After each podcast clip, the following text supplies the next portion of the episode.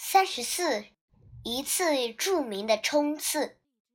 一九零八年第四届奥运会在英国伦敦举行，比赛正值闷热的夏天。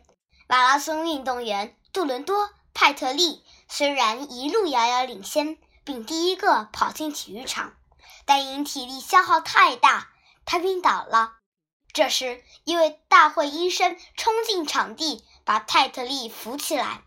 于是，一个历史性的场面出现了。派特利用蹒跚的步伐，顽强地向终点跑去。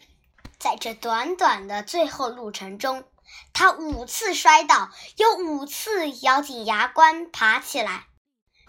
此时此刻。全场观众的视线都集中在派特利那艰难的脚步上，一步，两步，人们多么希望这位坚强的人能胜利到达终点，但是派特利实在太累了，在离终点只有十五米的地方，他再次晕倒。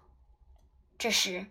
工作人员又一次冲进场地，架起了派特利，并搀着他跑过了终点。霎时，全场掌声雷动，在场的观众无不为派特利这种不屈不挠的精神所感动。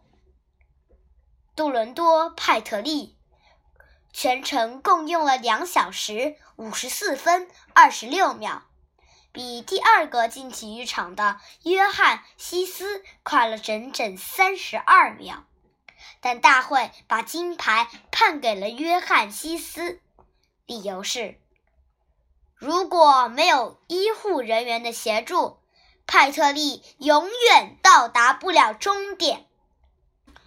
派特利的名字虽然没能写进奥运会成绩册。但却伴随着奥运会的发展而流传至今。也就在那一天，美国宾夕法尼亚的大主教在布道时说：“在奥运会上获胜，并不比参加奥运会更重要。”那句“重要的不是胜利，而是参与”的名言，从此不胫而走。